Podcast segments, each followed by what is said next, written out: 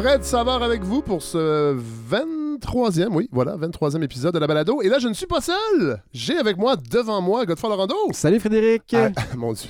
Eh oui, On je sors pas souvent, alors j'utilise le prénom. Ben oui, on, on- on m'appelle rarement Frédéric. Alors, euh, Frédéric, c'est votre nom. content, de- oui, content de vous retrouver. En fait, c'est ma mère qui m'appelle Frédéric quand, elle- quand j'étais jeune, quand elle était fâchée.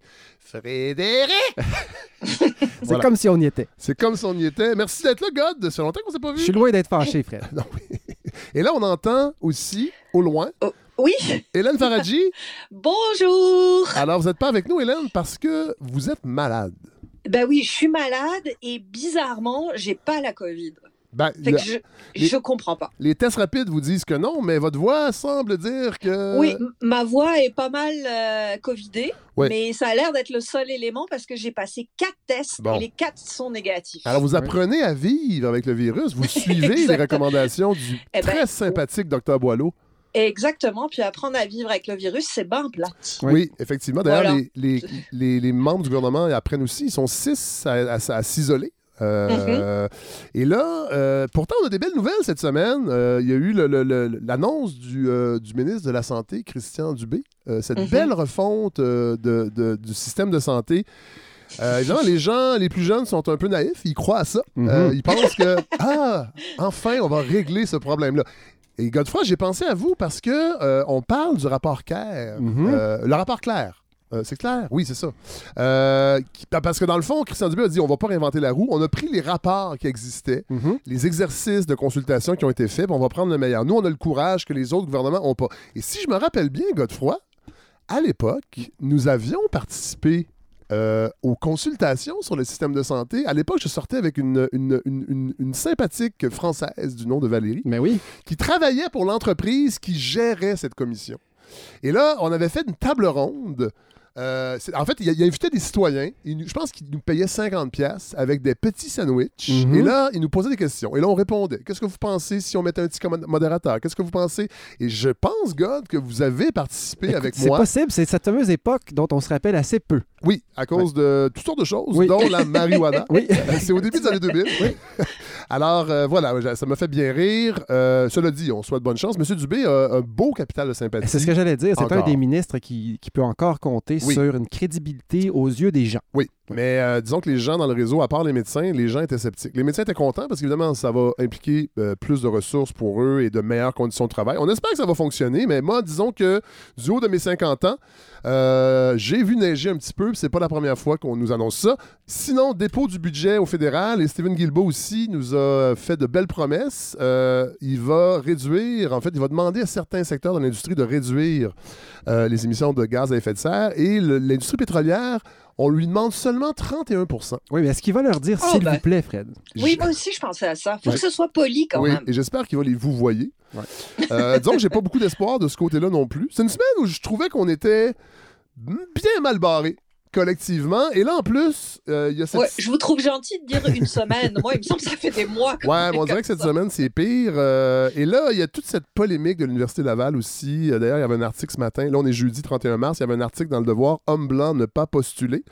C'était presque écrit aussi Buana Buana à la fin. Euh, et là, c'est des, des élus dénoncent l'exclusion des hommes blancs. En fait, c'est Guy Nantel qui a Mhm. parti la patente. Et ça, ça me déprime. Pourquoi je vous en parle? Parce que je suis en train de finir de lire euh, le livre de Philippe de Grosbois, La collision des récits, le journalisme face à la désinformation. D'ailleurs, on va le recevoir très bientôt, euh, dans deux semaines. Euh, j'ai très, très hâte de le recevoir parce que depuis que j'ai lu ce livre-là, et puis ça, je pense que j'en ai parlé la semaine dernière, Philippe de Grosbois, qui est professeur de sociologie au collégial, met, met des mots sur des, sentiments et des malaises que j'ai depuis plusieurs années envers l'univers médiatique. Euh, et je trouve que cette- cette- ce, ce- ce débat-là, ce faux débat-là, euh, lancé dans le fond. En fait, c'est Pierre-Yves McSween qui a parlé que c'était bien de mettre des quotas. Et là, Guy Nantel l'a apostrophé sur les médias sociaux pour lui dire ben, Il a dit En as-tu vraiment besoin? Ben oui, parce que toi, tu es chez Cogeco et vous n'avez pas de diversité. Et là, évidemment, oh, et, et là, ce matin, il y avait Yann Lafrenière qui trouve ça déplorable, tous les ministres de la CAQ. Et je pense que ça va être un thème ajouté à la campagne électorale, malheureusement, le racisme anti-blanc, euh, qui n'existe aïe, pas. aïe. Et, euh, et Yann Lafrenière, qui vient d'annoncer d'ailleurs que la sécurisation culturelle des Autochtones n'aura pas lieu, qui était une promesse. Euh, pour les gens qui, qui veulent savoir c'est quoi, allez réécouter l'épisode qu'on a fait avec l'autochtonisation du Collège Annecy il y a deux ans. On en parlait beaucoup de la sécurisation culturelle. Alors lui annonce la même semaine qu'il ne va pas remplir sa promesse et dénoncent ce qui se passe à l'Université Laval. Et le- le- l'article, c'est drôle, à la fin, je termine avec ça, on va aller vous écouter dans vos chroniques, les amis, mais euh, on rappelait à l'Université Laval, les femmes comptent pour 38 du corps professoral, les minorités visibles pour 6% les personnes handicapées pour 1 Mhm. Alors on pense qu'en ne faisant rien, ça, cet, cet état de fait va changer. Mais ces pourcentages-là, Fred, euh, il faut absolument les comparer avec le véritable pourcentage de la population. Donc, Oui. combien de personnes handicapées euh, Oui. sont Ouais. représentées? Oui. Euh, Sinon, ça donne rien de dire. euh, finalement, on compare ça avec quoi? Ah oui, non, mais je, je suis d'accord avec vous, Godefroy, mais je pense qu'il y a du travail à faire, puis c'est drôle parce C'est que sûr, que je ne mets pas ça en question. que, euh, ma conjointe, qui étudie en littérature, remarquait qu'en littérature, c'est le meilleur exemple. Il y a à peu près pas de gars sur les bancs d'école, mais dans le corps professoral, ils sont à peu près 75 à 80% du corps professoral. Fait que si on parle de représentativité d'un échantillon, d'une réalité, c'est un bon exemple. Et ça, c'est- c'est c'est comme ça dans bien des domaines.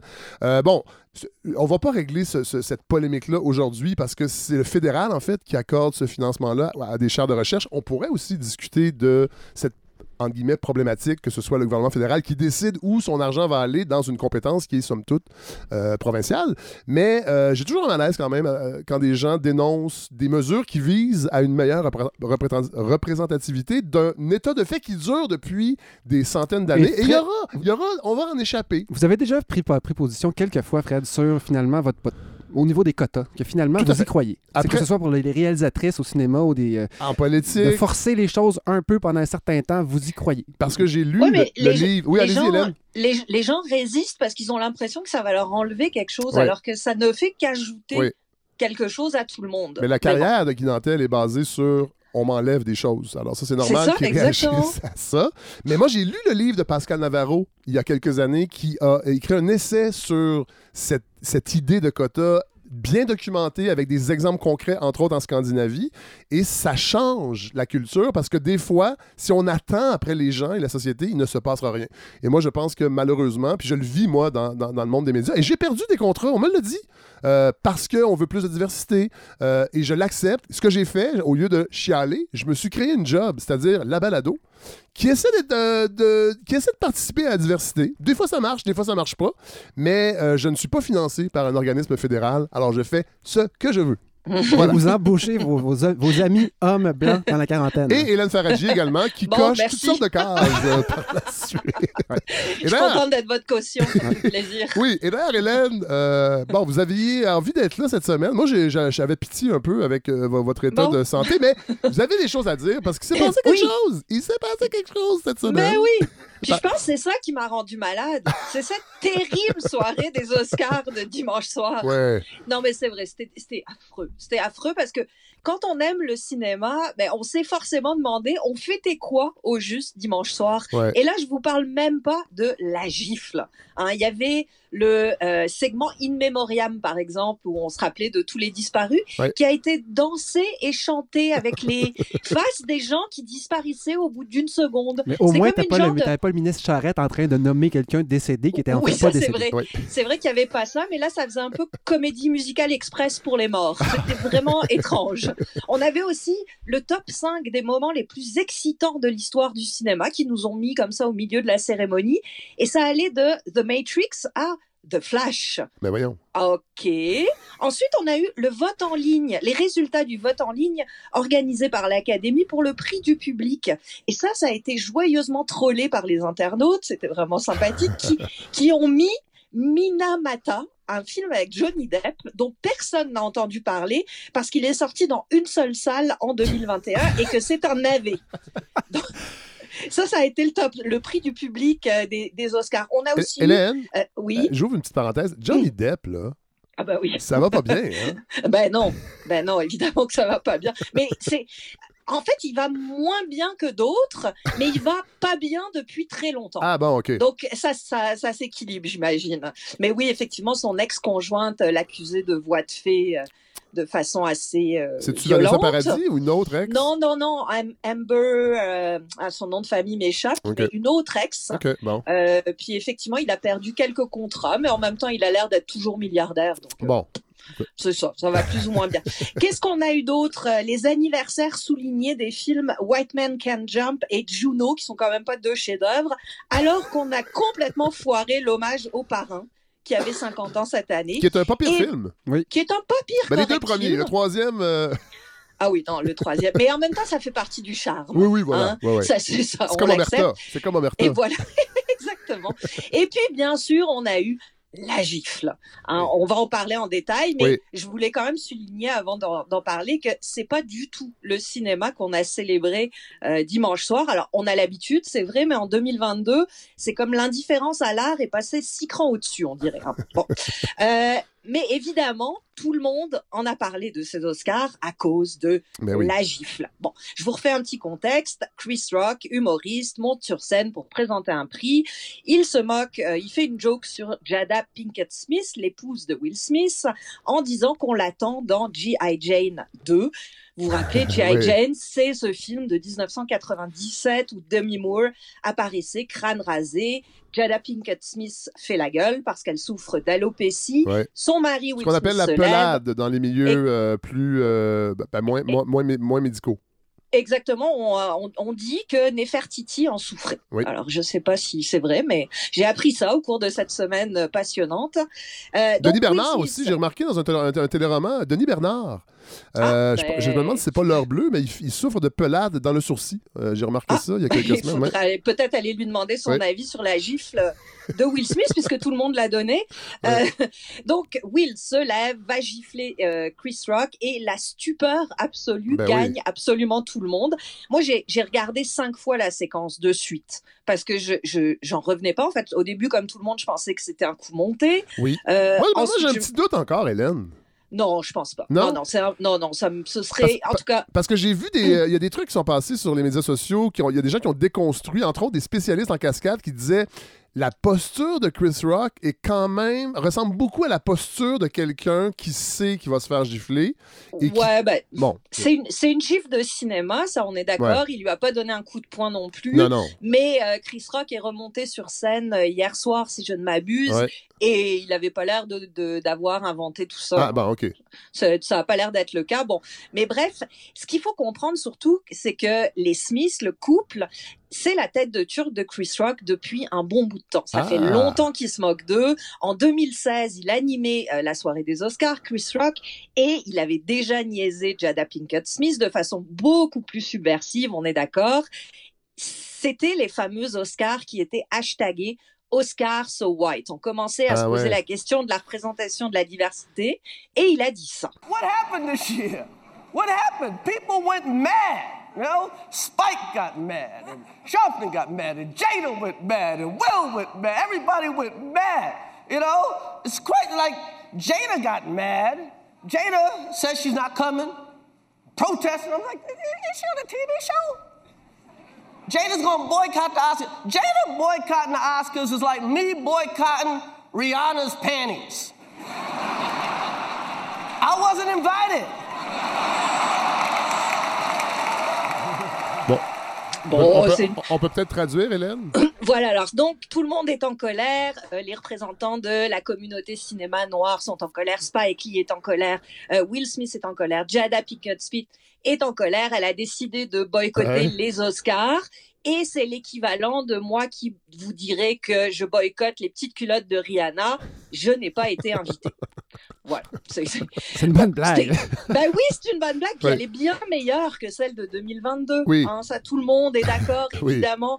Sauf que la gifle de Will Smith, la réaction, elle va bien au-delà des questions euh, qui sont évoquées partout depuis. Moi, en fait, j'ai l'impression que la gifle, elle nous a fait prendre conscience du fait que tous et toutes, autant qu'on est, on est bourré de biais. On regarde toujours, toujours les situations avec des lunettes qui sont plus ou moins déformantes. Je vais m'expliquer. Dès l'apparition des premiers mèmes, ça a été très très très rapide euh, sur Twitter, la réalité de la gifle, elle s'est scindée en une multitude de points de vue. Ça a été abordé sous à peu près tous les angles. On a eu le sexisme, Oui. de la blague et de la gifle évidemment, le racisme, parce que les femmes noires sont les plus sujettes à souffrir d'alopécie, et l'histoire a quand même prouvé qu'elles sont souvent les plus délaissées du combat euh, contre le racisme. D'ailleurs, j'ai appris un nouveau mot au cours de cette semaine, misogynoire. Oh, apparemment, on appellerait ça comme ça maintenant. Ce point de vue, d'ailleurs, qui se scinde encore sur la question du textu- texturisme, c'est-à-dire l'importance de la chevelure, en particulier pour les femmes noires. Ce que Chris Rock avait détaillé dans un documentaire qui s'appelle Good Hair. Donc, vous voyez qu'il Ben oui. savait quand même Ben un oui, petit ben peu oui. sur quel bouton il appuyait. ouais. Euh, on a aussi eu l'angle de la masculinité toxique, hein, comme Will Smith, plus tard, en recevant son Oscar du meilleur acteur, a dit « L'amour nous fait faire des choses folles ouais. ». Ce que j'ai l'impression que beaucoup de femmes battues ont entendu. Ouais, tout à fait. Euh, on a aussi eu l'angle de la liberté d'expression. Hein. Est-ce qu'on peut rire de tout Ça, on, y on en a beaucoup parlé cette année avec Mike Ward, mais c'est revenu sur le sujet. Euh, le gâchis de l'arrivée de Serena et Venus Williams dans le monde du cinéma. Pourquoi? Parce que King Richard, le film pour lequel Will Smith euh, a gagné cet Oscar, c'est l'histoire de leur père. Ouais, Elles sont deux championnes absolument incroyables et on les a complètement ouais. et dans le film et lors de la soirée. On a aussi eu l'angle de la culture de l'annihilation qui est en train de se cristalliser en ce moment. Est-ce qu'il faut retirer son Oscar à Will Smith? Ça va être décidé au cours des prochains jours. L'Académie a ouvert une enquête, a même précisé d'ailleurs que juste après la gifle, l'organisation lui a demandé de quitter les lieux et il a refusé. Bref, Ouais. chacun, selon sa Ouais. position socio-culturelle, Ouais. a vu ça sous son propre angle, ce qui nous fait toucher du doigt l'intense complexité qui est devenue quelque chose qui à la maternelle était quand même d'une simplicité enfantine. On ne tape Non, pas. non. Hein? En fait, Hélène, juste pour reprendre un langage plus technique, on dit on ne tape pas les amis. Oui. Ah, pardon, oui, pas, euh, effectivement. ouais. Non, non, il faut, il Ben, faut le nuance, dire nuance correctement. Ouais, nuance comme ça. Donc, on peut taper nos, on peut taper les pas amis. Oui, mais on est tous des amis. Mais on est tous amis, hein? surtout dans le merveilleux monde du cinéma. Ouais, Oui. oui. Je dirais, Hélène, drôle. que sur le Ouais. même cynisme, on est tous des amis aussi au CPE. Ah ben voilà, C'est même c'est- façon. c'est- c'est une grosse niaiserie de dire ça. Euh, On n'est pas des amis, c'est pas vrai, on est juste dans la même classe. Oui. D'ailleurs, moi, j'arrête pas de penser à une chose, Hélène, puis ça- ça- cette pensée-là m'obsède. Qu'est-ce qui serait Ouais. arrivé, parlant d'amis, si le petit Jérémy s'était levé et avait simplement giflé Mike Ward? Ben voilà, on en serait probablement. Ben, ça. on n'aurait pas eu la question du racisme. On n'aurait peut-être. peut-être pas parlé de masculinité toxique non plus. Peut-être pas non plus, mais là, moi, en regardant cette gifle, je me disais, mais imagine si ça avait été une des deux co-animatrices qui avait fait cette blague. Parce que je vous rappelle qu'il y avait entre autres Wanda Sykes, qui est Ouais. noire, et Amy Schumer, qui est blanche. Mais Ah imaginez, ouais. on aurait tous implosé collectivement. Ça- Ben- ce serait devenu complètement débile. Mhm. Ou, non, mais attends, ou imaginons que ce soit l'épouse de Will Smith qui se lève et en, Et, et, qui a et en une à l'animatrice. Est-ce qu'on aurait parlé de féminité toxique? Évidemment, non. Puis, puis je pense pas qu'il y a une équivalence. Mais moi, j'ai sursauté. En fait, je sais pas. Je, je sais pas. Ben, en des, fois, je trouve qu'on réagit extrêmement vite avec des. On coche des cases bien vite là, pour des cho- choses comme ça, alors que la réalité est peut-être, malgré que c'est pas le cas quand on voit ça, plus nuancée. Ben, nuancé. Une, une gifle, ça reste une Oui, oui, oui. gifle. Euh, Ça, effectivement, on est d'accord là-dessus. Mais les implications socioculturelles, Ouais. elles sont multiples et elles l'auraient été encore plus probablement Ouais. si ça avait été une femme qui s'était levée, quoique on se serait pas posé la question On aurait de dit, wow, quelle euh, belle. Quelle belle ouais, on aurait dit, quelle belle agentivité. Peut-être qu'on aurait dit ça effectivement. Girl power, c'est ça. Mettons-nous des claques dans la gueule, ça va faire avancer le monde.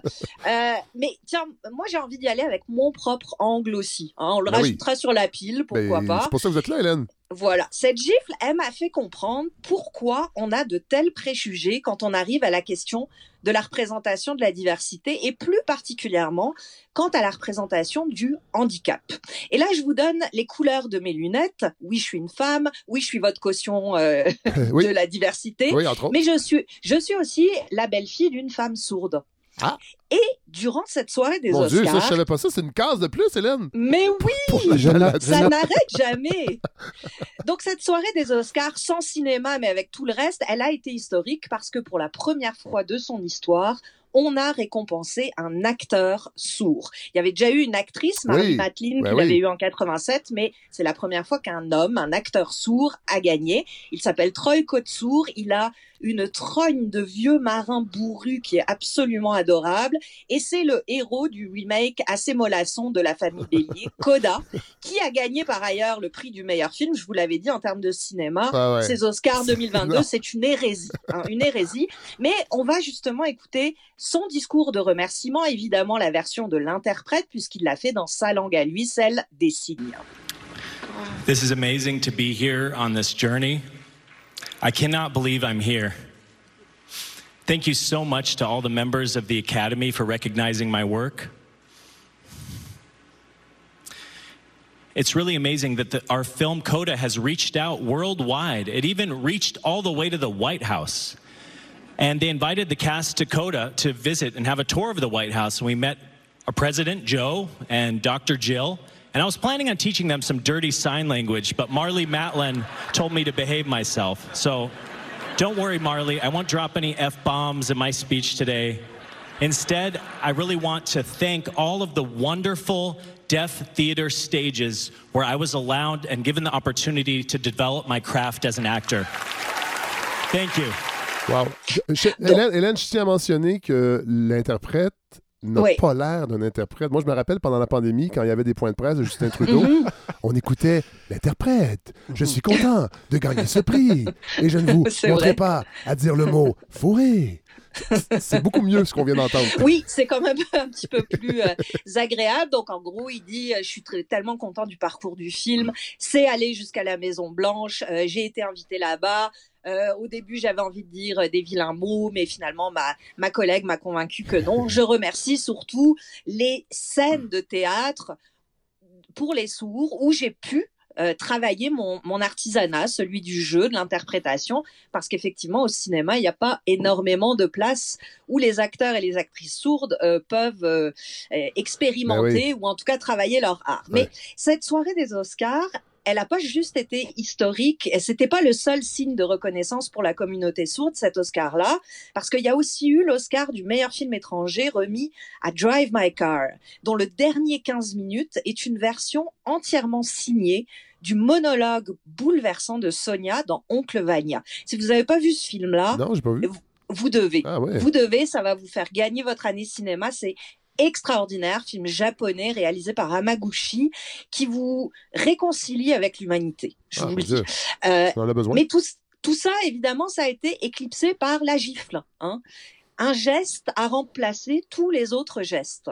Et pourquoi? On peut se demander pourquoi. Pourquoi une gifle, un geste, nous a paru plus important collectivement que la reconnaissance, enfin, de ceux qui n'ont pas d'autre choix que d'utiliser leurs gestes pour s'exprimer. Et ben, c'est là que nos préjugés se sont révélés.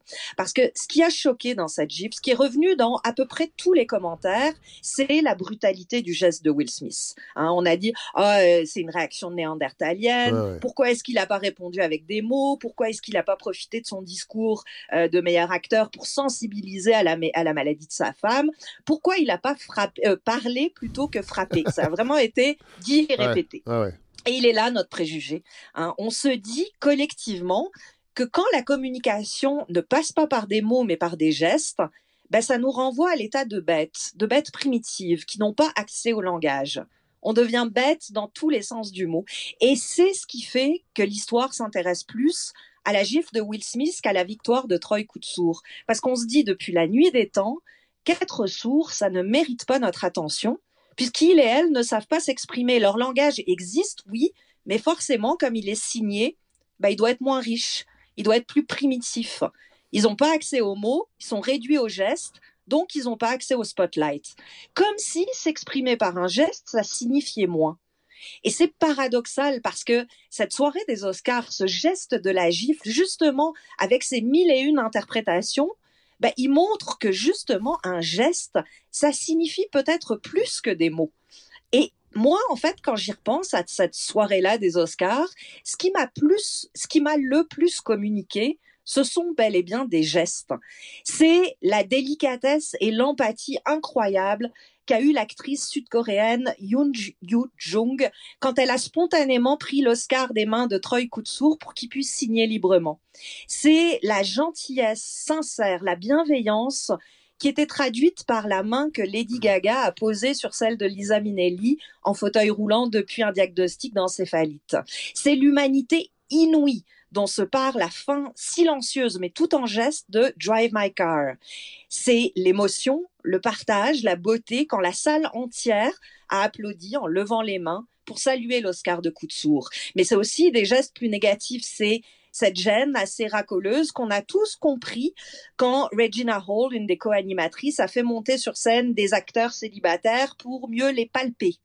C'est la volonté d'humilier au-delà de protéger sa femme, c'est la volonté d'humilier dont était chargée la gifle donnée par Will Smith. Et durant cette soirée des Oscars, j'ai compris que oui, on a tous des biais, des préjugés. Oui, on pense encore que les mots sont les seuls outils de communication à notre disposition, mais surtout, on se trompe dans les grandes largeurs parce que, bah, au cinéma, comme dans la vie, c'est dans le silence que passent les choses qui comptent réellement et qui mériteraient notre attention. Wow, Hélène, merci. Euh, c'est.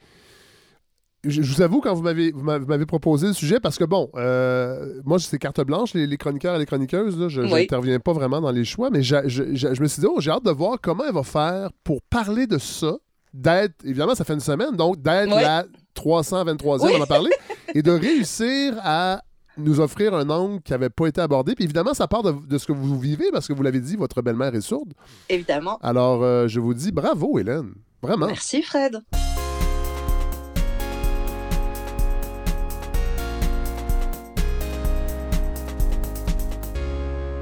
Vous restez avec nous malgré euh, votre maladie?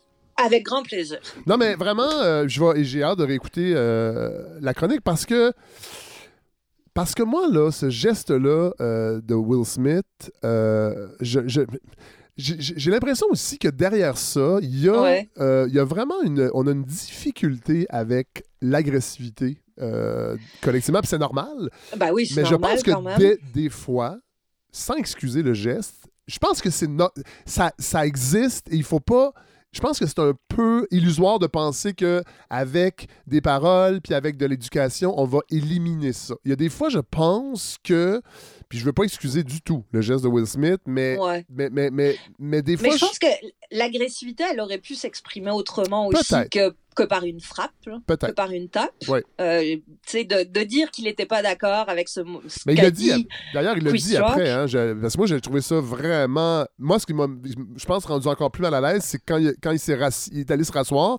Et, et, là, il a invectivé. Il s'est mis à hurler. Et, ça, c'était, ça, c'était violent aussi. ça, je suis bien d'accord. pourtant, c'est moi, moi, personnellement, ce qui m'a mis le plus mal à l'aise, c'est que tout le monde se lève quand, quand on lui donne son prix, alors que Hollywood nous fait la leçon sur la tolérance, sur le, pacifisme, sur la bienveillance les uns entre les autres depuis des années. Je pense que là, ils peuvent, ils peuvent le ravaler. Oui, tout à fait.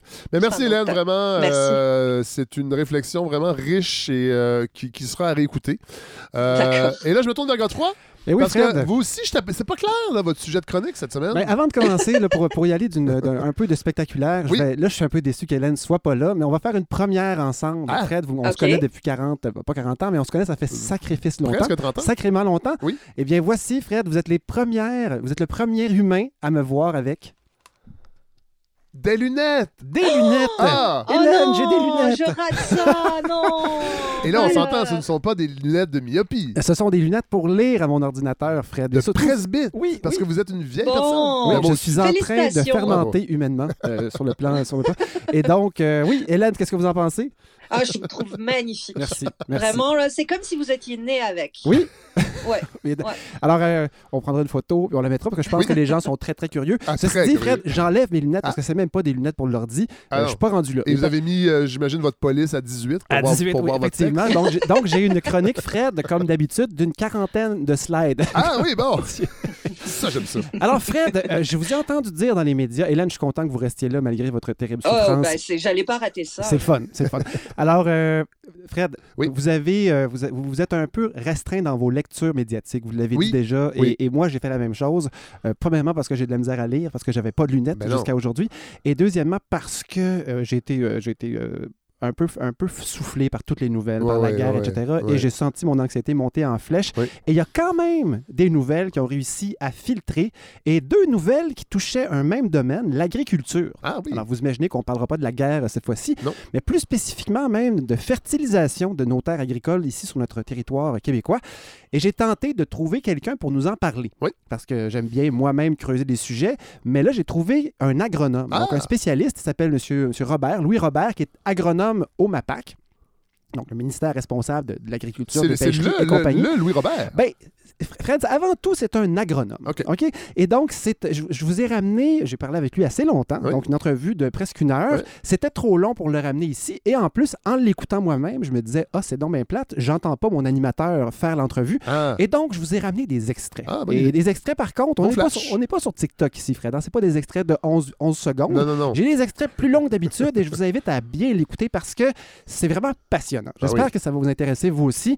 Donc, j'ai commencé par lui demander qu'est-ce que c'était qu'un agronome pour savoir s'il pourrait m'aider par rapport à mes, à mes questions? Un agronome, c'est un, spécialiste euh, des sciences agricoles, évidemment, là, mais c'est, ça, en gros, son travail consiste à vulgariser, intégrer des notions qui proviennent de différentes euh, sciences pures et appliquées, biologie, chimie, euh, géologie parfois même, finance, économie, d'intégrer toutes ces notions-là dans des, dans un véhicule pratique qui serait une recommandation qui vise l'amélioration des pratiques culturelles ou des pratiques de gestion d'une entreprise agricole. Donc, c'est un conseiller. C'est une, oui, mais euh, euh, euh, avec un champ d'études quand même assez large. Tout à fait. Mais lui, spécifiquement, c'est un spécialiste donc du côté végétal et encore plus spécifiquement des grandes cultures. Donc, tu sais, soya, blé et compagnie, ce, dont, ce qu'on voit le plus pousser dans nos champs ici au Québec. Et il est au MAPAC depuis 40 ans. Donc, son travail avant tout, ce que j'avais pas compris, je savais que c'était les conseillers, c'est eux qui font. C'est un peu les pharmaciens, finalement, de l'agriculture. Ah Ils font des recommandations, puis après ça, toi, tu vas t'acheter ce qui a été recommandé, du fertilisant, des insecticides, etc. Un certain type de semences.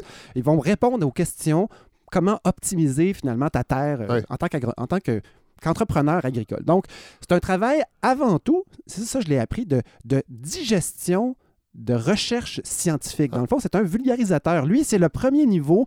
C'est pas lui qui fait la recherche, mais il va lire, il va se taper des résultats de recherche, faire des bilans. Ça aurait été un métier pour vous, ça? Ben, c'était ça que je me suis dit. Il m'était déjà sympathique, ce monsieur-là. Mais là, vraiment, euh, de comprendre que c'est un, un vrai vulgarisateur, un démultiplicateur d'informations. Donc, plutôt qu'un agriculteur se tape toute la lecture lui-même, ben lui, c'est un agent de démultiplication.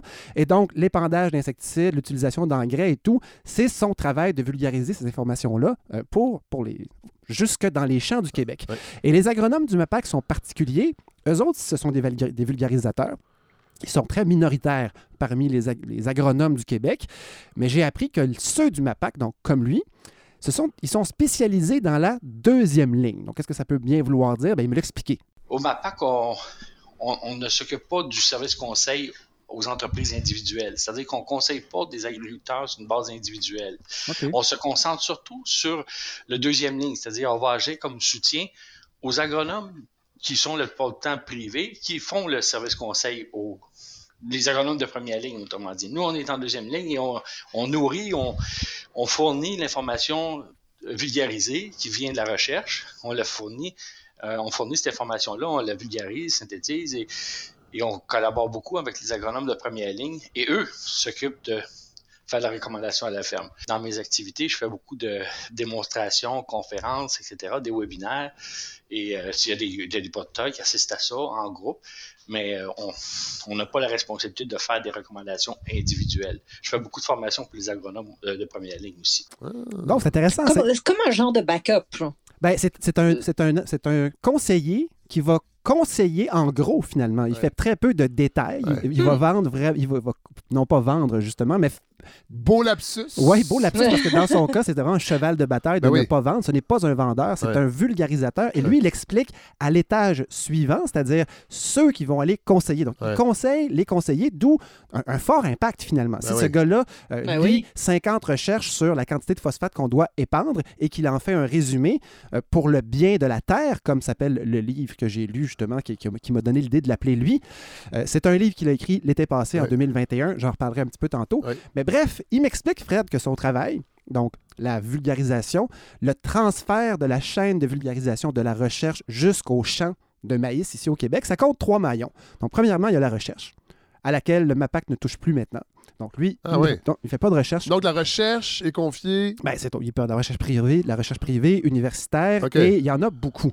Deuxième étape, c'est le transfert. Donc, ceux qui vont lire, cruncher la recherche, cruncher les chiffres et décider ce qui passe la barre ou pas, qu'est-ce qui est consensuel, et ensuite le transmettre au dernier étage, qui est le service conseil, pour lequel les gens du MAPAC, les agronomes du MAPAC, sont, sont pas vraiment, c'est pas leur spécialité, ce sont des agronomes privés qui, eux, font finalement le dernier étage de conseil. Et ce qui m'expliquait, c'est que c'est le maillon faible au Québec, euh, ce qui fait que la recherche, la connaissance de la recherche empirique ne se rend pas toujours sur les champs, c'est pas la recherche. Il y a suffisamment de recherche, il y en a plein, plein, plein.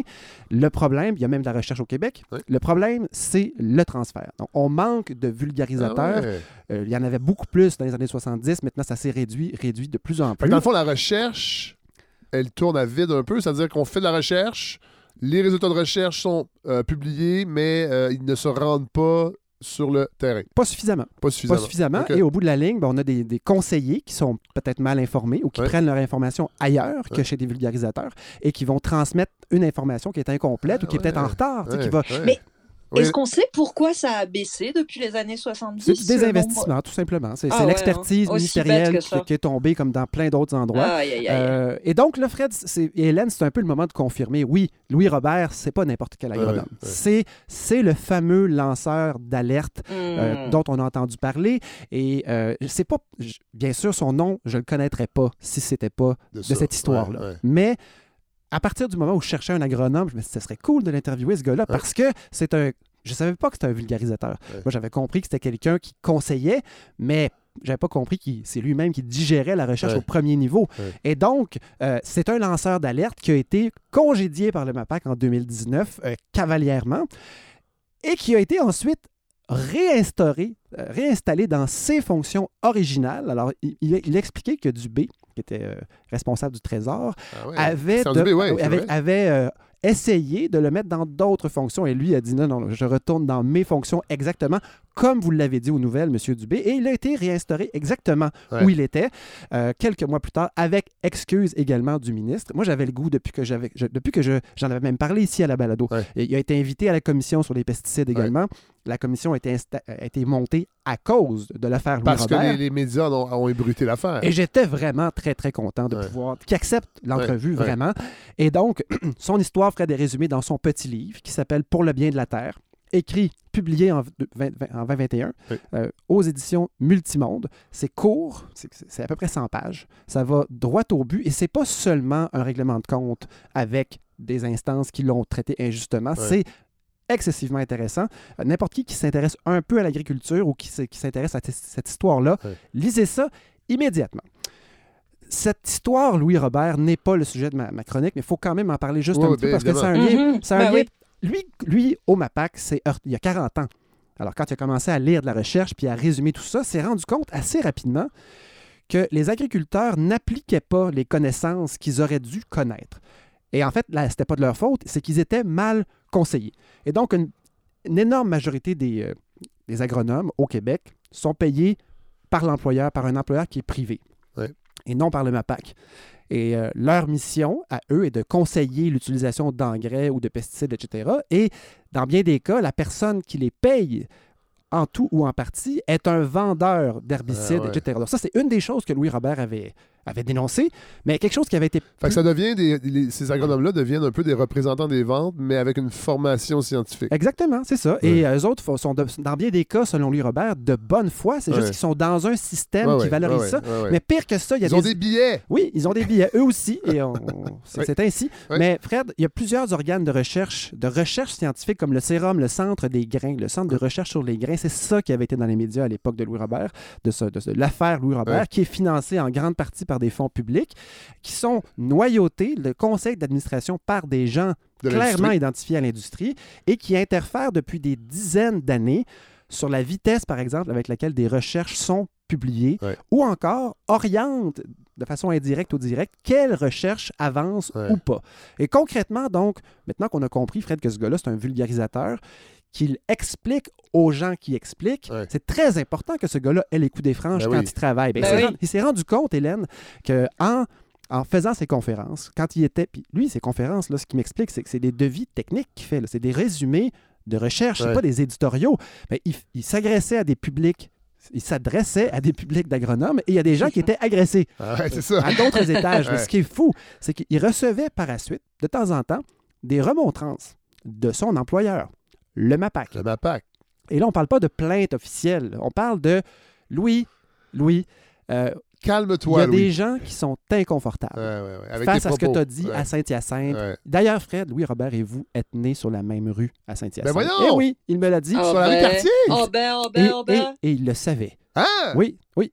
Mais c'est bien le euh, fun. Ben oui, puis il vous suit dans les médias, Fred. Donc, il était très content de pouvoir... À côté de la comète, j'ai pas les détails. L'usine à chocolat. Alors, à Saint-Hyacinthe, ça sentait beaucoup. Ça sent toujours le chocolat brûlé. Encore une fois, la place du privé hein, qui, euh, qui s'impose. Mais donc, Fred, il a constaté que au fil de. C'était pas violent, là. C'était pas une gifle. C'était juste des, des remontrances. Et on lui disait Calme-toi un peu, Robert. Euh, calme-toi, Louis, pardon. Oui. Et, euh, Calme-toi, monsieur Robert. Par exemple, quand il faisait des exposés où il, reprenait des recherches américaines qui démontraient noir sur blanc un des plus graves problèmes ici au Québec, c'est qu'on utilise beaucoup trop d'engrais. Ça, c'est clair selon lui, selon ses lectures depuis des années. Et euh, c'est un gaspillage d'argent, c'est de la pollution. Oui et surtout, et c'est pour ça que son livre s'appelle Pour le bien de la terre, c'est comme si les, les, conseils donnés aux agriculteurs, parce qu'il y a un comité aviseur dont le travail est, à chaque je ne sais pas combien d'années, de déterminer quelle quantité de fertilisants on recommande. Et ce comité-là, il y avait des gens de l'industrie dessus. Et lui, son, sa démonstration qu'il fait dans son livre et qu'il m'a refait euh, en jasant, c'est que à un moment donné, ces gens-là ont claqué la porte. Ils n'étaient pas contents. Ils ont boudé le comité. Ils sont partis. Et donc, pendant 3-4 ans, dans les années 2000, si je ne me trompe pas, euh, ce comité-là a eu les coups des franges. Ah et là, les recommandations se sont mis à baisser 3, 4, 5 années de suite. Pour l'utilisation d'engrais. Pour l'utilisation d'engrais, exactement, parce qu'il n'y avait plus personne du privé, privé pour influencer. Et ils ont éventuellement été réintégrés dans ce comité-là. Et évidemment, les recommandations se sont remis ah à monter. Ah aïe, aïe, aïe. Et donc ça, ça, faisait partie des éléments qui l'ont complètement euh, scandalisé dans sa carrière. Il a essayé de passer par des canaux de, de plaintes normales, normaux, et ça n'a pas fonctionné. Il a finalement fait une plainte à la protectrice du citoyen, et quand cette histoire-là a, a, été ébruitée par lui dans les médias, il a été mis à la porte parce qu'il avait supposément divulgué des informations confidentielles, et pendant l'affaire Louis Robert, la protectrice du citoyen est arrivée avec son rapport et elle a blâmé en, je sais pas, 15 points le MAPAC. Ah et là, ils ont eu l'air trop fous. et ils ont réintégré ben, M. Robert dans ses, euh, dans ses fonctions. Et aide d'honneur un lundi matin, slow clap. Tout le monde l'accueille ah et il est retourné en, place et depuis ce temps, il sévit toujours et il paraîtrait. Parce que rappelez-vous, Fred, au début de la balado, on avait un informateur qui était un, un agronome, ben oui. Fardoche, oui. Hein, notre deep throat à nous. il m'avait dit ce gars-là a une excellente réputation. C'est pas un vendu, c'est pas, euh, c'est pas un âme qui est particulièrement charismatique. Il va pas vous amener là, à, lever les mains dans les airs. Puis je me dis, si ça fait 40 ans qu'il conseille sur ce ton-là, je comprends qu'il ait de la crédibilité. Bref, il, est, il a été remis en fonction et on est bien content. Mais pour résumer sa position, Fred, toujours aujourd'hui, en 2022, le facteur limitatif à l'avancement des pratiques agricoles au Québec, c'est le transfert d'informations. C'est la même chose. Donc, sur 3300 agronomes au Québec, ben, il y en a 120 au MAPAC. Ah, Donc, ceux qui ont les hmm. coups des franges, qui ne sont pas influencés par le privé, ils sont peu nombreux. On parle d'austérité souvent d'un gouvernement à l'autre. Ça, c'en est un c'est un bon exemple de quand on veut réduire la taille de l'État pour faire des économies, mhm. pour offrir des baisses d'impôts. C'est des impacts qu'on ne voit pas, mais là, vous le, vous le démontrez bien. Mhm. C'est lui hein, qui le démontre. Oui, voilà. Oui, oui. Ça, c'est des impacts concrets. Absolument. Concret, et, ben ouais. et, ce gars-là, dans ma tête, est un, à la fois un représentant de l'intégrité, mais aussi de la culture scientifique. Et donc, en ce sens, c'est un nouvel idéal. Pour moi, quand vous avez dit tantôt, c'est une mhm. job, une job que j'aurais aimé faire, ben, Christy, c'est vrai que j'aurais aimé ça faire ça. Et qui sait, peut-être que je m'en vais ben vers, tranquillement, je vais dériver vers ça. Ben Mais j'avais donc ce gars-là au bout du fil pour parler d'actualité. Et donc, quel luxe! Incroyable. La première nouvelle que j'avais sélectionnée, c'était l'influence de la guerre en Ukraine. Rassurez-vous, ça va être le seul fois que je mentionne le mot Ukraine ici. Sur les approvisionnements mondiaux en puis là, on pourrait parler de n'importe quoi, mais en fertilisant. En fertilisant, ah, Hélène. oui, euh, le monde entier et le Canada. Mais c'est vrai que c'est un, grenier. Euh, Hélène, ben a raison. C'est ça ben que j'avais compris. Mais c'est aussi un grand euh, exportateur de fertilisants. C'est un géant. Dans les grains, c'est un géant en énergie, on l'a compris avec ma chronique sur le gaz naturel, on le savait déjà aussi, mais aussi en exportation d'engrais de, première ligne, d'engrais chimiques. Et donc, juste pour savoir pourquoi, euh, c'est ce qu'on expliquait dans le devoir, les grands transporteurs maritimes, entre autres AP Moller Maersk, donc les, gros, gros, gros bateaux, ont annoncé qu'ils ne retourneraient pas en, en, Russie de sitôt chercher ou aller porter des affaires. Ah hein, ils vont arrêter de faire ça pendant un petit bout de temps. Euh, tiens bon, Bon, tant pis pour toi, Vladimir. Euh, la Russie a réagi avec euh, beaucoup de puissance, comme d'habitude, qu'on allait devoir se passer dans le monde des méchants euh, des exportations d'engrais. Alors, de quoi on parle? On parle de phosphate, de potasse, d'azote, d'urée. évidemment, on ne connaît rien à ça, nous autres. mais la Russie est un joueur mondial de, de, grand, grand niveau. L'urée, c'est du pépi. c'est un, un produit ammoniaqué qu'on retrouve dans l'urée, effectivement. Dans, le puppy. Dans le puppy, oui. Je vous soupçonne d'avoir... Tantôt, on va rire parce que je vais dire caca. Ah! ça va être drôle. On va continuer. Oh! Mais, les, amis vont rire. Oui, les amis vont rire à la maison. Euh, Fred, on est capable de se passer au Canada de potasse parce qu'il y a des mines dans l'ouest Oui, en Saskatchewan, entre autres. Euh, oui, et puis on a des chemins de fer là, pour... Euh, D'ailleurs, Pierre-Éliott Trudeau, dans son fameux discours lors de la campagne référendaire, avait dit la potasse, la Saskatchewan, on veut perdre ça, nous autres, au Québec. Ben, ça m'avait frappé. La potasse. Oui, moi je m'étais rappelé des rocheuses, euh, mais bon. Oui. Euh, c'est le, même discours, Fred, qui fait aussi peur. Oui. Euh, bref, la Russie est un grand exportateur, mais aussi de phosphate. Et là, ça, c'est possible que ça joue plus oh! sur nous. On, peut en, on en a du phosphate, mais moins. Mais on risque de manquer de, durée justement d'engrais azotés. Alors là, évidemment, on arrive dans une zone où on ne connaît, on connaît rien. Alors, qu'est-ce qu'on fait? On demande à Hélène Faragy, Hélène, est-ce qu'on va manquer d'engrais, oui ou non? Puis là, on se dit, mais non, pas Hélène, Fred. Parce qu'Hélène ne connaît pas du tout l'agronomie. Mais on a Louis Robert, que j'ai pu, avec qui j'ai pu discuter. Monsieur le vulgarisateur. C'est une, sorte de gifle à Hélène que vous venez de faire là, là. Voilà, je suis revenu. je pense que vous avez été odieux pendant que j'étais parti, alors que moi, alors que moi, j'allais tousser loin pour ah. me déranger. Eh, on en a profité, Hélène, pour vous, pour se moquer de vous dans votre dos. Vous réécouterez, la, vous réécouterez le samedi matin, vous allez adorer ça. C'était gentil comme d'habitude. Puis si jamais vous êtes fâché, rappelez-vous que j'ai des belles nouvelles lunettes. Oui. C'est vrai, on ne frappe pas les gens avec des lunettes. Alors, monsieur Robert, est-ce qu'on va manquer d'engrais ou pas? Dans le cas de la fertilisation minérale, on, on, décrit euh, les poches d'engrais avec euh, trois chiffres, là. NPK, azote, phosphore, potassium. Euh, et ces, éléments-là, c'est ce qu'on appelle les trois éléments majeurs. Parmi les, mhm. il y a 16 éléments nutritifs essentiels à toutes les plantes, toutes les cultures, hein, communes à toutes les cultures. Comme tous les 13 autres éléments nutritifs essentiels, il y a une portion qu'on a déjà dans nos sols. la fertilisation minérale, les achats, les importations visent seulement à complémenter au besoin, si besoin est, mhm. complémenter euh, la fourniture par le sol des éléments. Maintenant, c'est là où il y a toute la problématique, c'est-à-dire que avant même la guerre en Ukraine, il y avait une pression vers la hausse des coûts d'engrais pour plein de raisons. Moi, ce que ma première réaction face à ça, le premier conseil que je donne aux producteurs agricoles, c'est essayer de vraiment de on va profiter de cette, de cette conjecture-là pour euh, vraiment rationaliser l'utilisation des engrais à la ferme.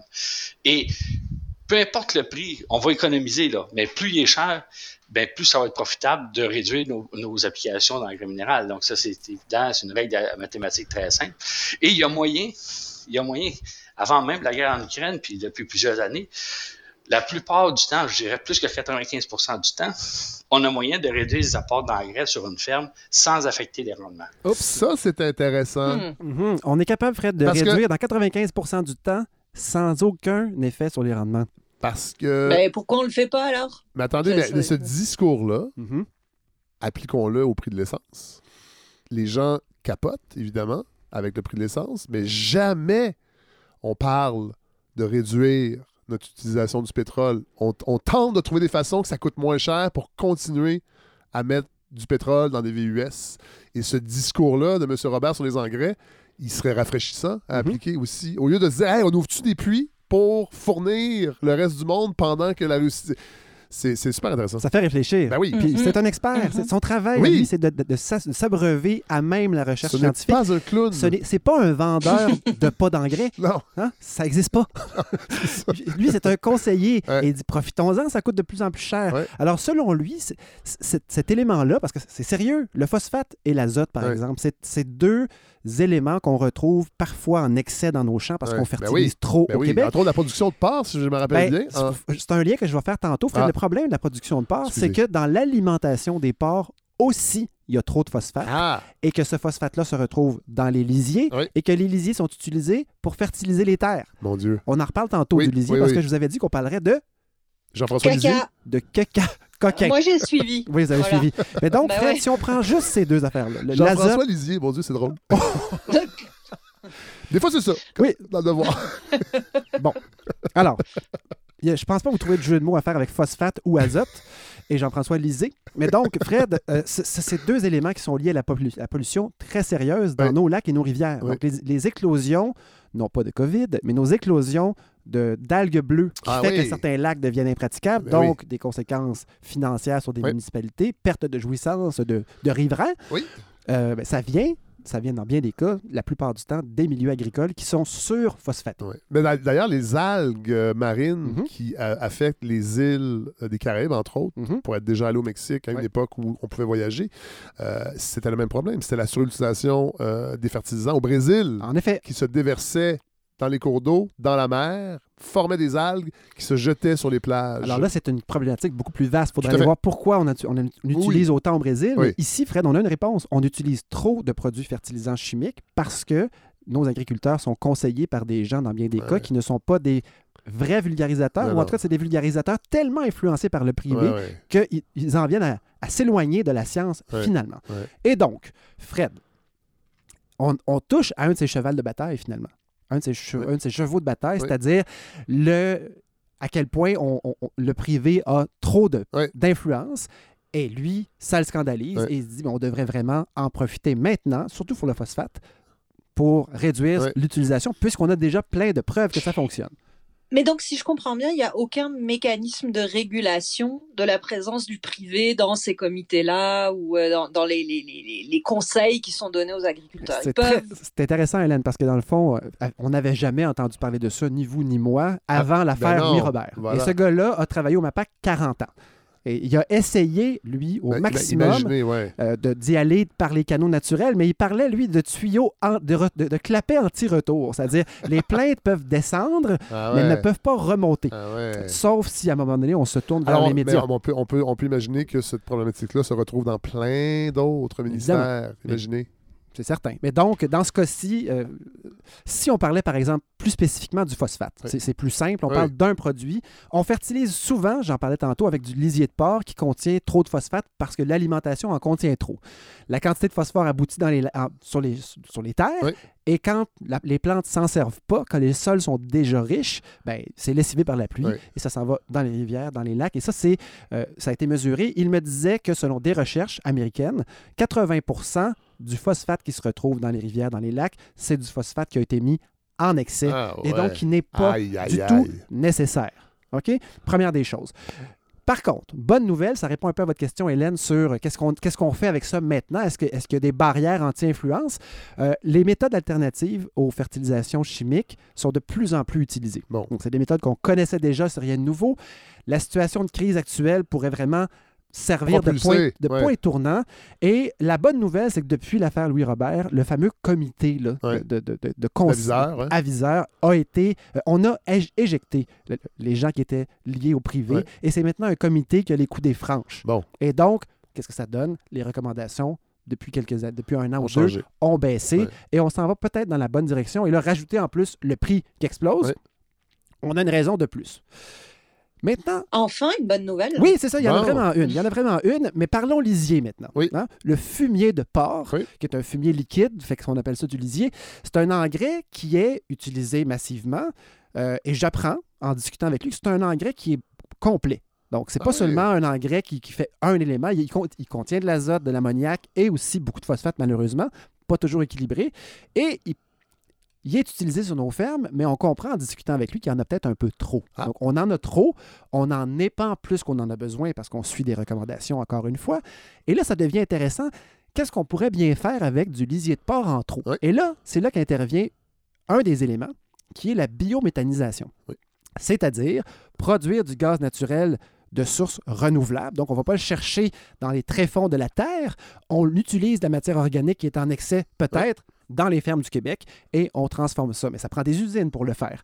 Mais on apprend en discutant avec un agronome comme M. Louis Robert que le développement du nombre de porcs par région est déterminé, le maximum de têtes de porcs, et là je parle vraiment des, animaux, est déterminé en fonction d'un règlement qui n'est pas là pour l'agronomie.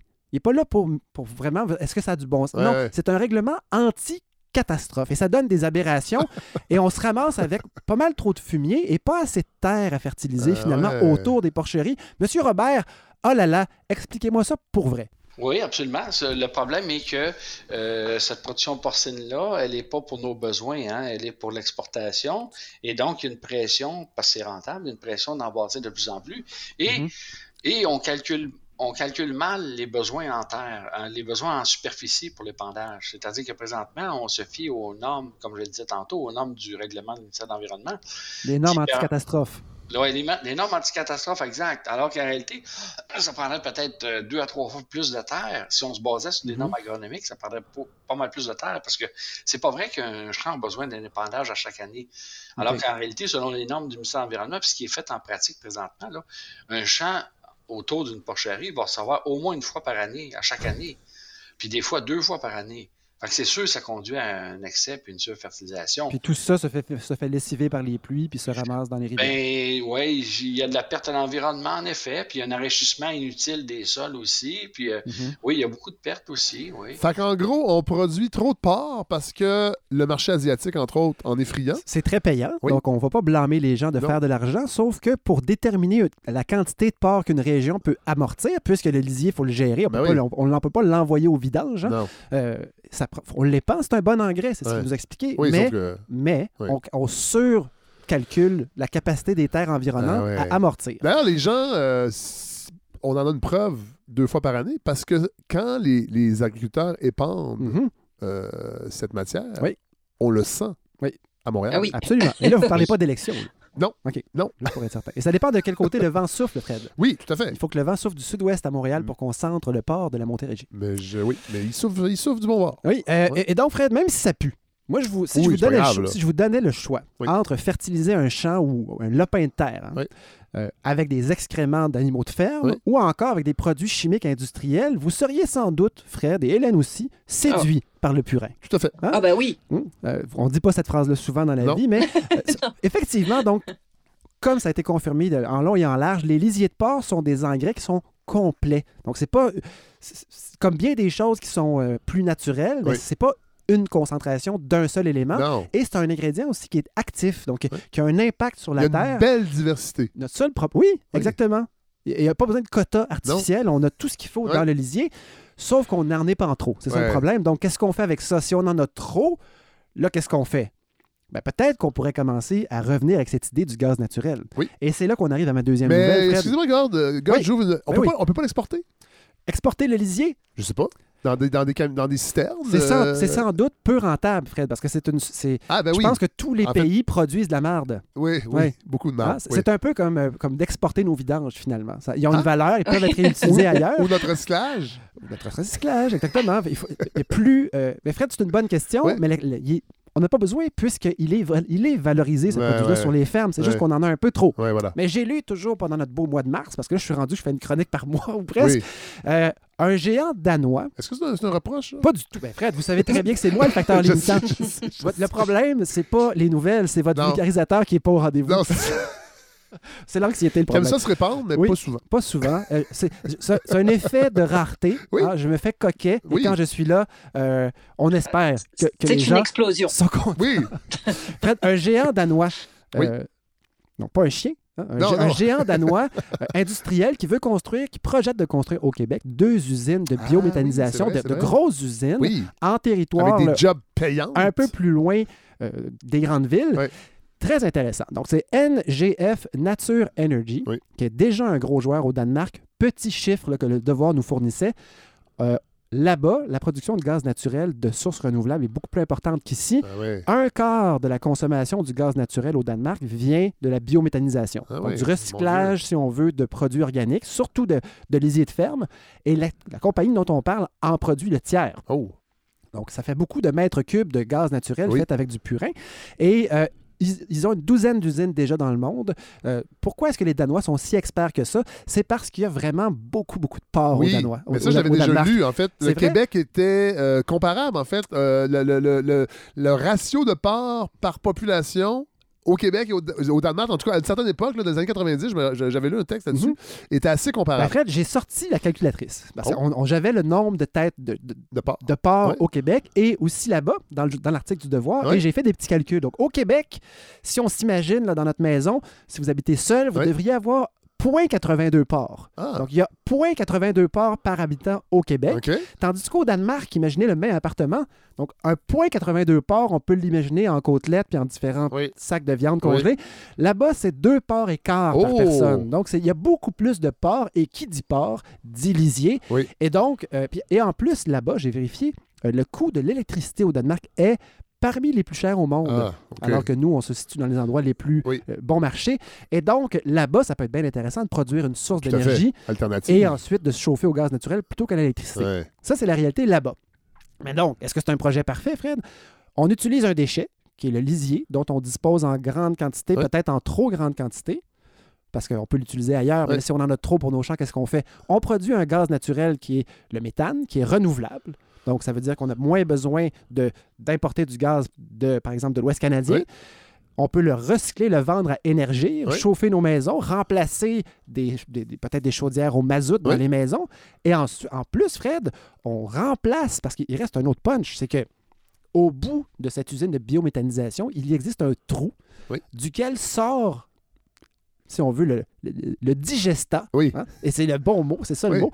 C'est un déchet organique, mais stabilisé, donc il ne sent plus mauvais. On ne recycle pas à 100 le lisier. Non, mais c'est un, une, une, source organique qui pourrait remplacer des engrais chimiques. Mais voyons! Mais oui! Alors, écoutez, des emplois payants à l'extérieur des grandes villes, euh, gérer du caca de porc, produire de l'énergie renouvelable. Euh, c'est un cac de beaux projets, ça, Fred? Hein? Oui. Alors, Monsieur Robert, que pensez-vous d'un projet comme celui-là? Jusqu'à preuve du contraire, la production de gaz naturel à partir d'une structure comme ça, dans le contexte danois, c'est complètement différent d'ici. C'est-à-dire les coûts d'électricité, les coûts d'énergie ici ne sont pas les mêmes qu'au Danemark, etc. Et Ils sont plus bas ici, j'imagine? Oui, oui, c'est ça. Et jusqu'à preuve du contraire, c'est pas une opération rentable, sauf si on investit des sommes énormes, des subventions majeures en termes de fonds publics. Et si c'est ça, si ça prend ça pour être rentable, la, ma réticence est confirmée puis elle est double. Normalement, le lisier de porc est un meilleur engrais que le digesta qui sort de ces usines-là. Sauf qu'en règle générale, pour fertiliser les cultures de la Montérégie, par exemple, c'est moins, c'est moins actif, c'est moins réactif dans le sol, ça me fournit moins d'éléments fertilisants euh, rapidement aux cultures que le lisier euh, brut. Que, non, non, le digesta, c'est stabilisé. D'ailleurs, par définition, ils veulent quelque chose qui ne sente pas puis qui soit stabilisé. Mais euh, en stabilisant, ben, on perd l'ammoniac, l'azote ammoniacal dedans, par exemple, et on perd du phosphore qui serait réactif dans le sol. Donc, ça fait un, ça fait un matériau qui est, qui est stable, oui, qui est assez sécuritaire d'épandre, oui, mais qui ne produit pas d'effet fertilisant autant que du lisier brut. Évidemment, ce qui est arrivé dans plein d'autres cas, c'est que beaucoup de promoteurs vont, vont utiliser cette carte-là pour augmenter les châtels dans des régions qui sont déjà en surplus. En me basant sur les expériences passées et tout ça, puis c'est ça les principes de fertilisation des cultures en termes agronomiques, je suis très très prudent face à ça. Oh non! êtes-vous en... train de nous dire que là, là, on embarque dans ce projet-là, on va donner des centaines de millions en subventions, puis qu'en plus, ça va nous permettre d'augmenter le nombre de parts qu'on peut élever dans une région, puisque nous pourrons transformer l'excédent en énergie qui va coûter plus cher que l'hydroélectricité et dont le digesta va permettre l'utilisation dans des secteurs où une crise de logement a fait en sorte que les gens ont acheté des maisons mais ils veulent pas s'en sortir caca. Ah, peut-être que tout ça est vrai, Est-ce que je, résume vulgairement? Vulgairement, tout à fait. C'est très bien. Euh, mais par contre, ce gars-là, sans être un expert en énergie, nous dit ça va coûter trop cher. Euh, ce serait à vérifier. D'ailleurs, Fred, ah, c'est un peu bizarre. Parce que d'habitude, quand on parle d'énergie, Pierre-Olivier Pinault apparaît. que ce soit dans le journal ou à la radio. Et là, je, pense, c'est une vérification que je fais. Attends, il n'est pas là. Mais ce gars-là apparaît à chaque fois qu'il y a une question d'énergie. C'est vrai. Donc, euh, Et c'est le gars des HEC. Oui, de la chair sur, l'énergie, mais il est toujours, toujours là. Oui, je sais. Euh, donc, on vient de régler quelque chose, il n'apparaît pas à ah! chaque fois. Mais donc, c'est l'avantage d'avoir un projet indépendant comme ça. Ah, peut-être. On invite qui on veut. En tout respect pour M. Mais M. Robert, donc, n'est pas un expert en énergie, ah se permet tout de même ce commentaire-là. Il faut toujours se poser des questions parce que c'est pas ça son expertise. Non, non, mais c'est à vérifier. Mais, quel angle intéressant. Ben oui. Euh, on n'y a, pas un mot sur les subventions euh, dans l'article du Devoir. Alors, c'est intéressant. On peut deviner que c'est des centaines de millions. On peut s'en douter. mais quel quel bon angle pour suivre ce dossier-là à l'avenir, chers auditeurs. Donc, vous ne serez pas dupes. Et ensuite, on découvre ensemble, comme d'habitude, qu'il y, a très peu de questions simples à des problèmes complexes. Là, il faut s'accorder le temps de réfléchir. Fred, vous, vous allez beaucoup plus loin dans votre résumé de cette situation. Mais avant d'investir des millions dans des usines qui vont servir à quoi? À générer un combustible carboné, qui est moins pire que le charbon, évidemment, Fred. Mais sauf que, il reste que, rappelez-vous, aussitôt qu'on parle de méthane, aussitôt qu'on parle de risque de fuite, c'est dramatique. Du méthane qui fuit, ah là, c'est beaucoup, beaucoup, c'est bien pire que D'ailleurs, mhm. c'est la, la, grande crainte du réchauffement climatique et de la fonte des glaciers, c'est la libération du méthane. Absolument. Parce que le, méthane est un gaz, euh, je, crois que c'était autour de... Le CO2, là, c'est des peanuts. C'est des peanuts, Comparé au méthane. On en a déjà parlé. Si vous, ça vous tente, vous pourrez réécouter ça. Mais c'est entre 30 et 80 fois plus dramatique que le gaz carbonique. Mais donc, en plus, Fred, le lisier de porc, c'est déjà un produit utile à la ferme. Et finalement, le digesta rajoute de la matière organique. C'est ce qu'il m'a expliqué. Il m'a dit, là, je vais faire mon fin finaux. Mais par exemple, des terres, Fred, à l'île d'Orléans. Oui qui n'ont pas besoin de fertilisation, mais qui pourraient avoir juste besoin d'un excédent, un peu plus de matière organique, ça pourrait être intéressant. Mais c'est pas vrai que c'est une solution. non. la solution, Fred, c'est moins d'engrais. Rappelez-vous, on en a parlé tantôt. Alors, voilà, Fred, un angle que j'aurais jamais pu vous proposer si je n'avais pas eu son expertise à lui. Alors, merci pour, pour cet éclairage-là. Ça reste des projets intéressants, mais analysons-les avec une grille euh, critique. Oui. Hein, quand, quand, on en entendra reparler, pas seulement... Pas seulement la grille des jobs payants. Ah critique et non pas caquiste. C'est pas la même chose. Donc, en terminant, euh, pour avoir un peu son. Je l'avais quand même au bout du fil. Ben je voulais savoir euh, d'une façon plus large, en lien avec mes deux idées, mes deux actualités agraires, euh, comment il entrevoyait ces cinq prochaines années à lui au MAPAC? Et là, il nous donne une petite information assez juteuse. Merci, je vous laisse la découvrir. Mais j'ai demandé où s'en allait finalement, selon lui, l'agriculture au Québec, sachant ce qui lui était arrivé. C'est très inspirant ce qu'il répond. Finalement, ce qu'il dit, c'est que le MAPAC est en retard et bien des agronomes aussi. Sur quoi? Sur l'opinion publique qui est maintenant éveillée et consciente des enjeux des fertilisations et des, euh, et des, pesticides aussi. Et euh, comme disait le, fameux docteur Mayou, la prise de conscience est un sens unique. On ne peut plus, on peut pas déconscientiser ah, quelqu'un à avoir compris quelque chose. Et le même MAPAC va devoir suivre la parade. Mayou. Absolument. Oui, il a dit ça. Une fois qu'on prend conscience qu'il est arrivé quelque chose dans notre vie, on peut plus après ça faire, ce qu'on appelle du denis. Hein? Alors Fred, monsieur, monsieur, non pas monsieur Mayou, une chance, monsieur Robert, que vous réserve les cinq prochaines années? Parce que pour ce qui est des instances euh, officielles, là, ordre des agronomes, etc., je vois pas beaucoup de. La force d'inertie est très forte. Ils n'auront pas le choix de suivre, mais ça va passer par un éveil collectif, c'est déjà commencé, puis la manifestation d'intérêt euh, l'intérêt public, de plus en plus. Pour ce qui est des, engrais, ben c'est sûr que le contexte fait que les, les, prix des engrais ayant été multipliés par deux à trois, là, par chaque unité d'azote, phosphore, potasse depuis euh, un an, ben, euh, il va avoir une tendance à la baisse et c'est une bonne chose. Mais il faut, on n'en sortira pas tant aussi longtemps qu'on nettoiera pas les instances qui ont le mandat de la défense de l'intérêt public des influences de corporations comme l'UPA ou de compagnies comme des compagnies de pesticides et, des compagnies d'engrais. Fait qu'il va falloir qu'on passe par là. Moi, il me reste euh, même plus court que les cinq prochaines années. Il me reste une, semaine au MAPAC. Là, je prends ma retraite le 31 mars qui vient. Ah non! Ben voyons! Oui, c'est ça. Mais euh, je, je, je, parle pas ma retraite de l'agronomie, par contre. Puis euh, je suis content parce que je suis très reconnaissant au fait que j'ai connu une belle carrière au MAPAC. J'ai été heureux. Puis, et puis je pense que j'ai plus de l'étude que j'en avais avant puis je vais en avoir encore plus dans l'avenir. Fait que le MAPAC n'aura pas le choix non plus de suivre. Hein. Il va avoir des pressions, puis euh, il y a des gens qui vont se faire brasser, c'est sûr. Quel beau punch! Hein? Nous sommes le 31 mars. Oui. Les, gens, vont écouter l'épisode le 2 avril. Oui, donc à l'heure où Monsieur Robert va écouter cette émission-là, où il est enregistré. Euh, il sera à la retraite. Il sera retraité. Là, oh. présentement, il est 11h28. Donc, il, est sûrement avec des collègues. En train de dîner. Dans un restaurant. Et on le célèbre. Oh. Oui, on, le, lui souhaite ça. Oui. oui. on, ah, on, on, espère qu'il n'attrape pas la COVID dans, un endroit comme ça. Hein. Euh, Fred, euh, donc, il nous annonce sa retraite, mais c'est quand même pas pire parce que j'ai pensé après. C'est peut-être, parce que c'est pas comme si c'était une vedette, ce gars-là. Non, non, non. Mais c'est peut-être sa dernière entrevue à titre d'agronome du MAPAC. C'est vrai. Et sans trop le savoir, il a choisi une production qui est 100% indépendante de l'influence du privé. Oui. Et est-ce que c'est pas un bel endroit, ça, pour finir, euh, finir sa, carrière médiatique en tant qu'agronome du MAPAC? Parce qu'il dit qu'il va continuer à sévir. Alors, quel plaisir j'ai eu, Fred, à parler avec ce gars-là. Quelle chance de pouvoir vous, le présenter à vous. Là, je vais m'adresser directement à lui parce qu'il va nous écouter, Fred. Monsieur Robert, merci beaucoup. Merci de votre, la, prise, la prise de parole en 2018-2019, mais merci d'avoir pris le temps de me parler d'expliquer toutes ces choses-là à nos auditeurs qui sont des gens très curieux, qui sont votre clientèle cible, mais ce ne sont pas des, des agriculteurs quand même. J'étais extrêmement heureux de vous rencontrer, de vous présenter à tout le monde. Mais Fred, un écho des silos avec notre chroniqueur Louis Robert, ça sonne bien, non? ça serait cool. Hein? Alors, je ne fais pas de promesse, mais je lui ai demandé son adresse à lui, parce que j'avais son adresse au MAPAC. Je l'ai trouvé par le MAPAC, mais là, j'ai son adresse à lui. Et donc, je ne me priverai pas, Fred Boswell, comme on dit sur les champs, euh, pour le rappeler lorsque son expertise d'indépendant pourra nous éclairer sur un sujet ou sur l'autre. Alors, hein? Wow! merci, God, vraiment! Super, super chronique. Est-ce que ça paraît que j'ai eu du plaisir? Je ne sais pas si c'est vos nouvelles lunettes, mais c'était brillant. vraiment.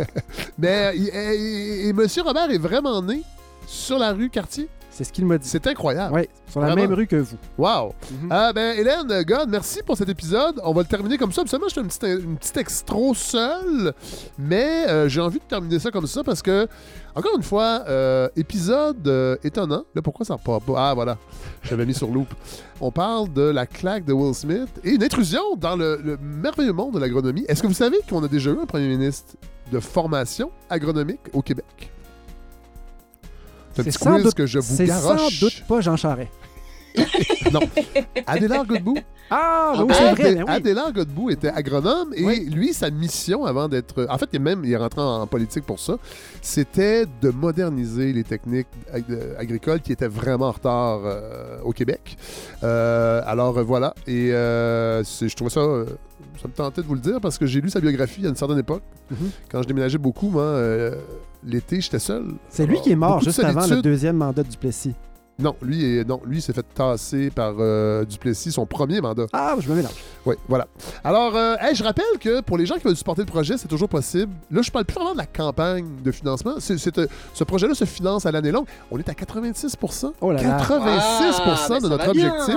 Donc, vous allez sur lefredsavard.com et vous pouvez faire vos dons. Là, il y a un épisode qui s'en vient bientôt sur le post-rock avec Luc de l'Oblique. Il faut juste que je lui réécrive et qu'on fixe ce rendez-vous. Et là, c'est drôle, God. Je, je fais un petit écho à votre chronique parce que que demain, 1er avril, je me rends à Sainte-Camille, qui est un village agricole euh, où il s'est passé des choses vraiment, vraiment fantastiques depuis plusieurs années sur la revitalisation du, euh, du village, sur des pratiques agricoles aussi, biologiques et tout. On fait, euh, c'est une sortie.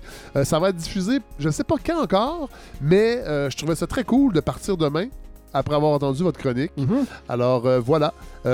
donc merci tout le monde. On se retrouve la semaine prochaine. Je crois avec Rajul, ça devait être cette semaine. Mais là, Hélène God m'avait écrit, mais vous ne perdez rien pour attendre pour parler de créolisation de la langue québécoise. Je l'ai parlé longtemps, je ne vais pas me répéter, mais j'ai très très hâte de présenter ça. Salut, bonne semaine!